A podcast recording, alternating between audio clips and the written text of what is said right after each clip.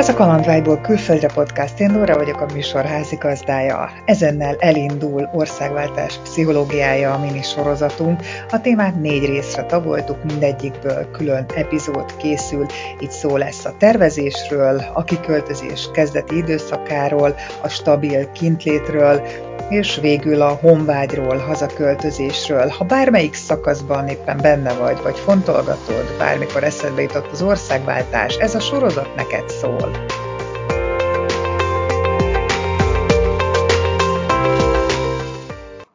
Az előző részben érintettük a magány témáját, de aztán ez az a rész, ahol majd ezt ki fogjuk bontani részletesen. Így az első kérdésem mindjárt az, hogy törvényszerű-e az, hogy az embert utoléri ez, a, ez az elmagányosodás, ez a magányérzés?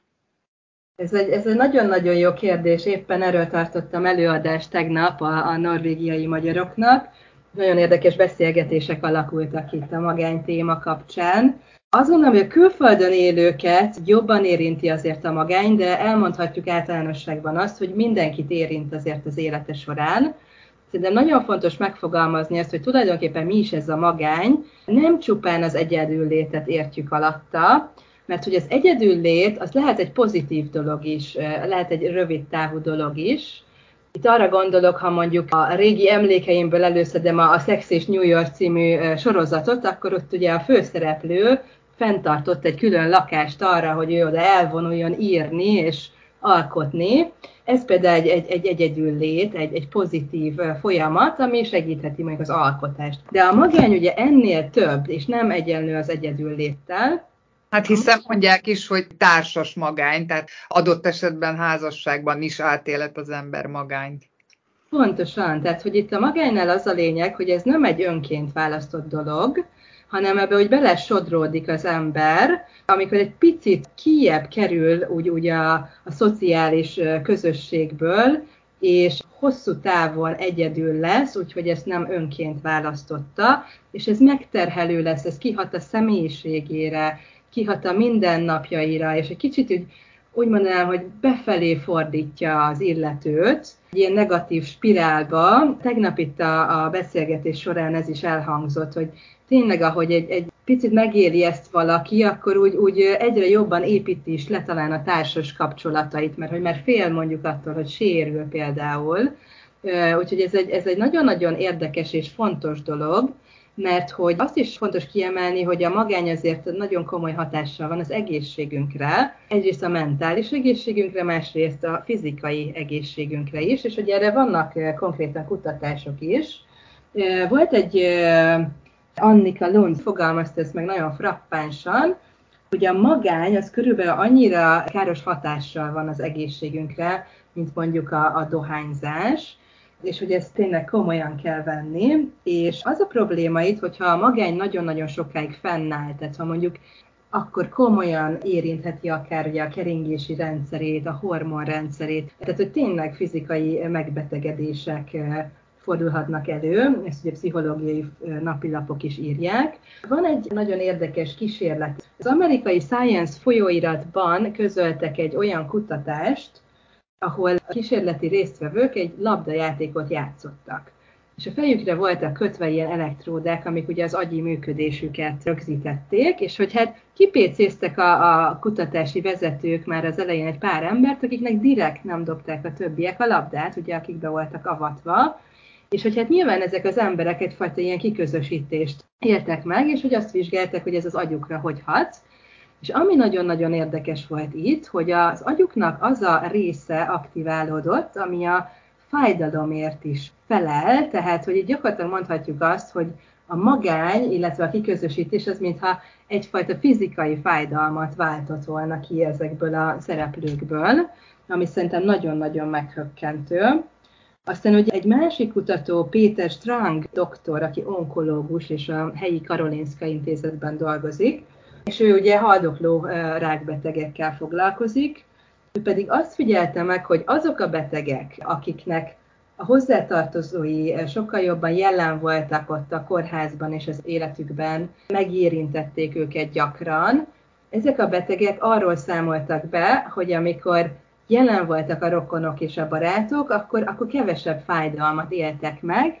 mint azokban az órákban, amikor egyedül voltak. Holott valójában egyébként a, a testükben ugyanazok a, a folyamatok zajlottak, de a megélésük teljesen más volt a szociális közösségnek a hatására. Ugye nem véletlenül mondja Maslow is, Abraham Maslow, nagyon híres amerikai pszichológus, hogy, hogy létszükséglet a társas kapcsolódás. Ugye a, a biztonsági és a fiziológiás alapszükségleteink után ez a harmadik, ami a legfontosabb a, az ember életében, és ugye ennek evolúciós gyökere is vannak, tehát hogy nem véletlen, hogy az ősemberek is ugye hordákba verődve éltek, mert egyszerűen annyira szükségük volt a többiekre, hogy egyedül nem éltek volna túl.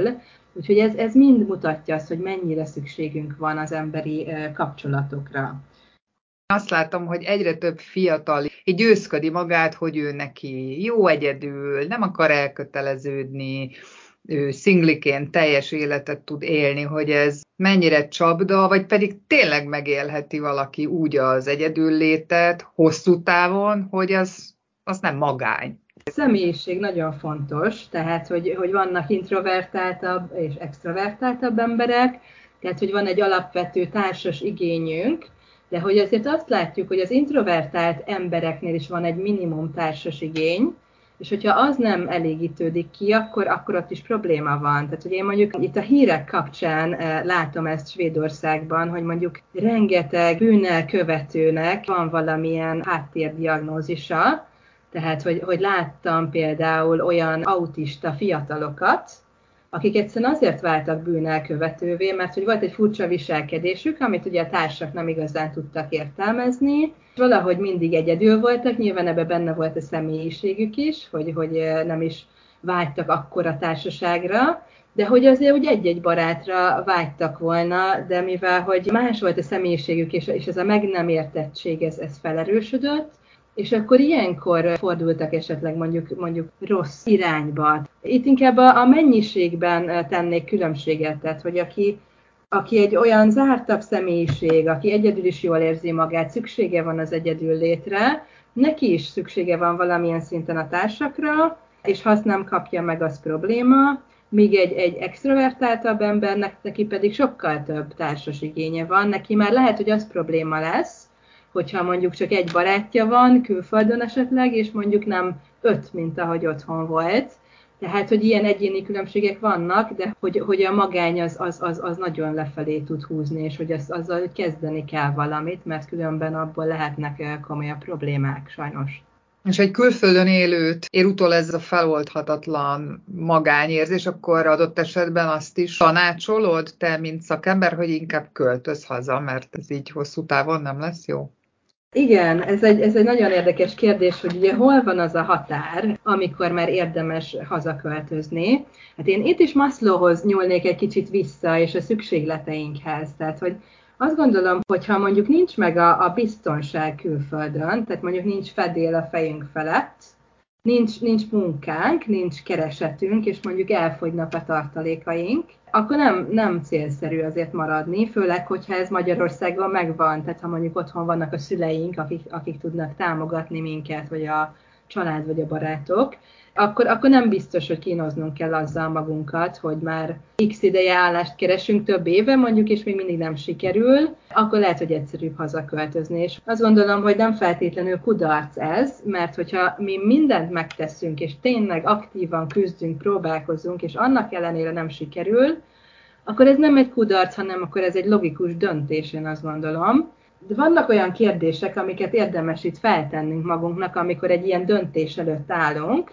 hogy költözzünk-e vagy sem. Az első az, amit az előbb említettem, hogy ez a mindent megtettem, amit tudtam, ami rajtam múlott. Tehát, hogy ezt érdemes átgondolni, és végignézni a lépéseket, mondjuk egy ilyen álláskeresési folyamat kapcsán, hogy hány helyre küldtem el az önéletrajzomat, ötre, vagy nem tudom, háromszázra. Mert azért hogy nem mindegy megpróbáltam meg különböző módokat, az állásportától kezdve a közvetlen megkeresésig, és így tovább. Tehát, hogy végignézni ezeket a lépéseket, hogy mindent, ami a, a nagykönyvben meg van írva, azt megtettem-e, és hogy őszintén belenézni azért itt magunkba, mert hogy azért hajlamosak vagyunk kicsit ferdíteni, ezt tegyük hozzá, de, de hogy vessünk számot magunkkal. Aztán, hogy hogy érzem magam, mert hogy ez is nagyon fontos, azon túl, hogy mit tettünk meg, hogy mennyire vagyok én most itt rosszul ebben a helyzetben, és hogy ez mi, mitől van, miért van, mert hogyha még túllépünk itt a, az ilyen biztonsági, meg anyagi szükségleteken,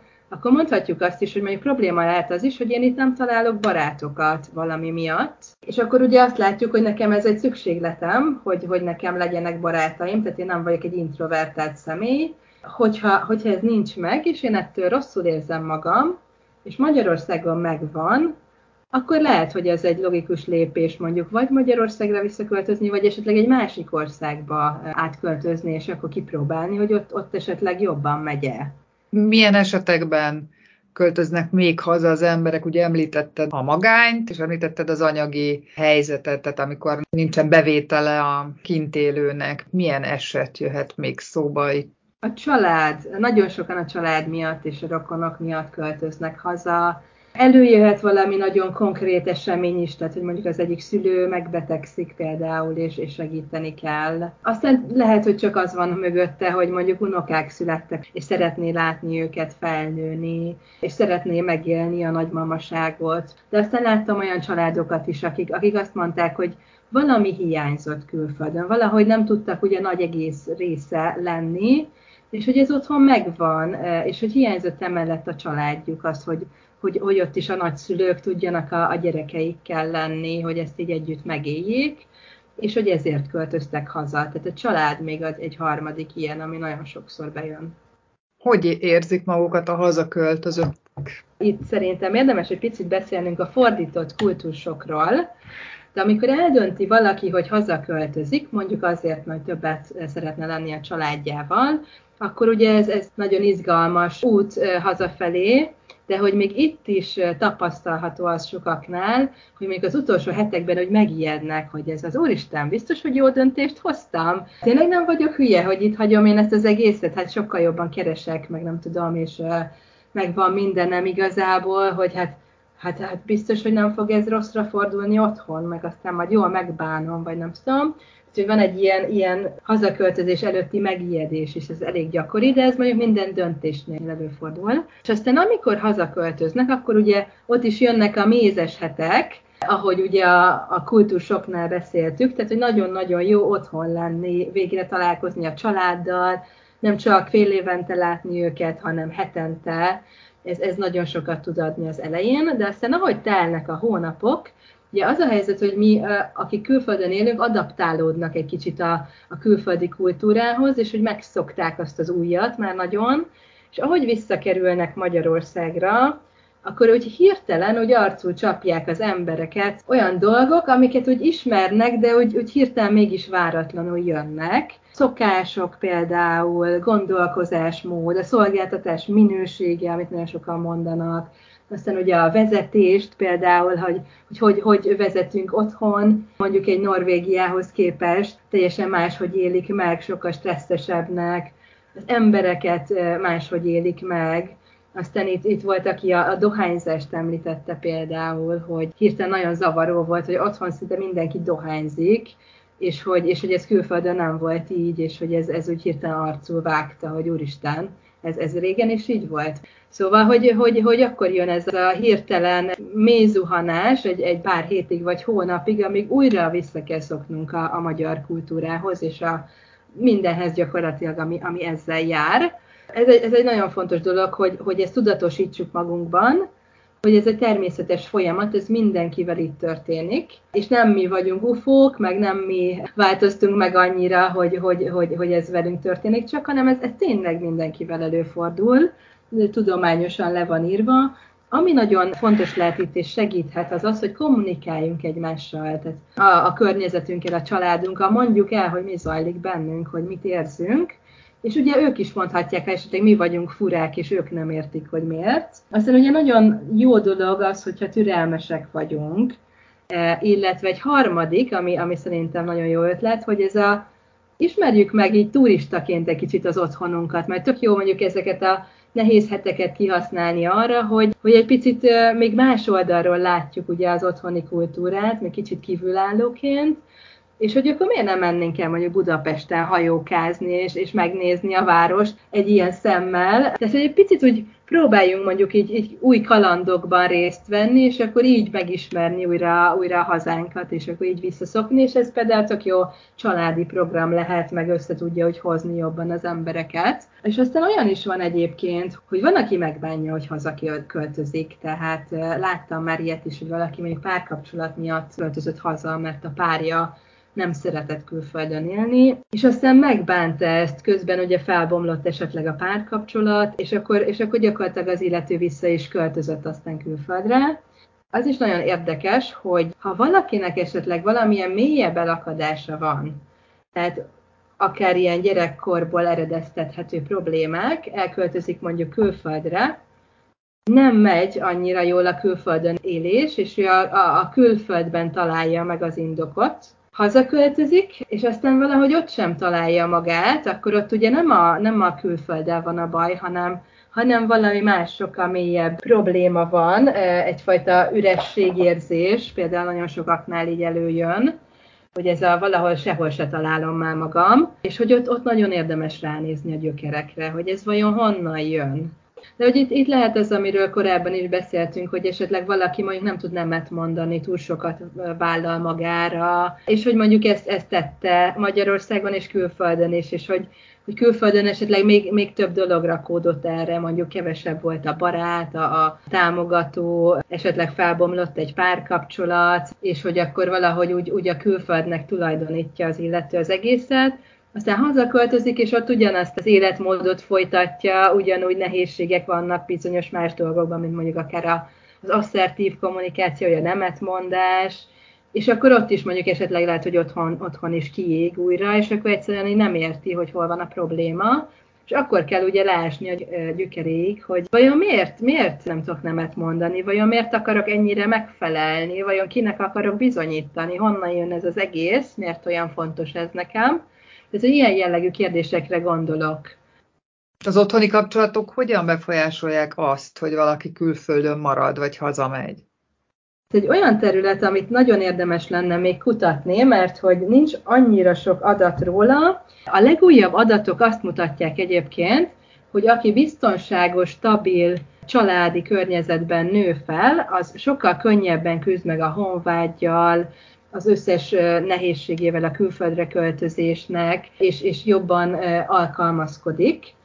De ezzel szemben én nagyon gyakran látom azt így a, a klienseknek a, a, a példáján, hogy például azok, akiknek mondjuk egy, egy nehéz családi életük volt otthon,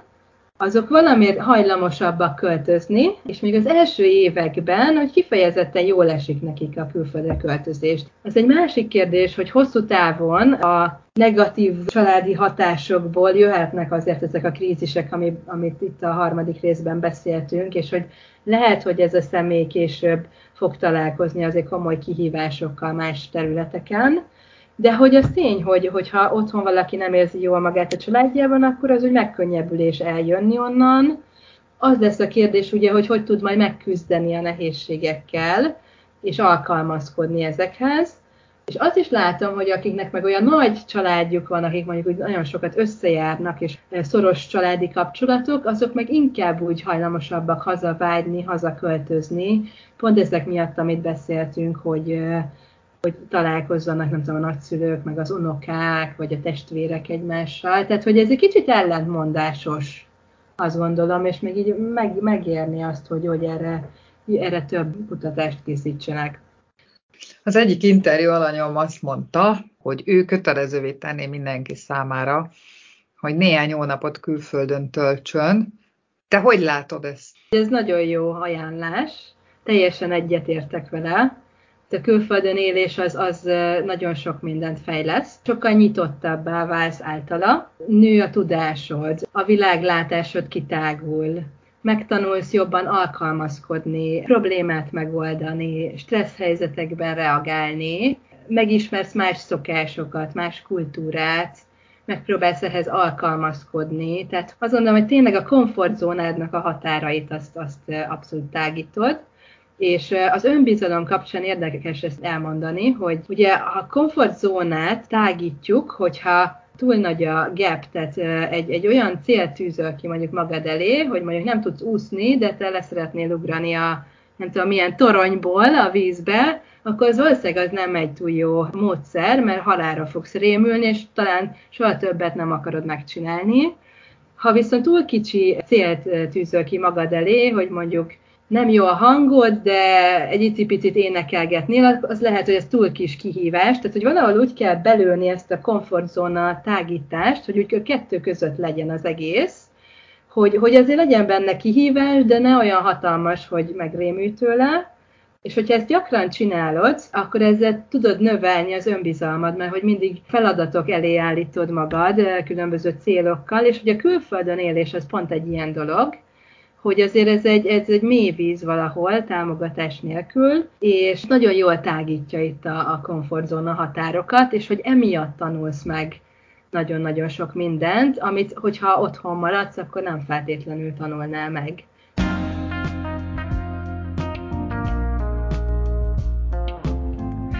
Remélem, hogy tetszett az adás. Ha nem szeretnél lemaradni a következő epizódokról, érdemes feliratkozni a csatornára. Találkozunk a következő részben jövő szerdán.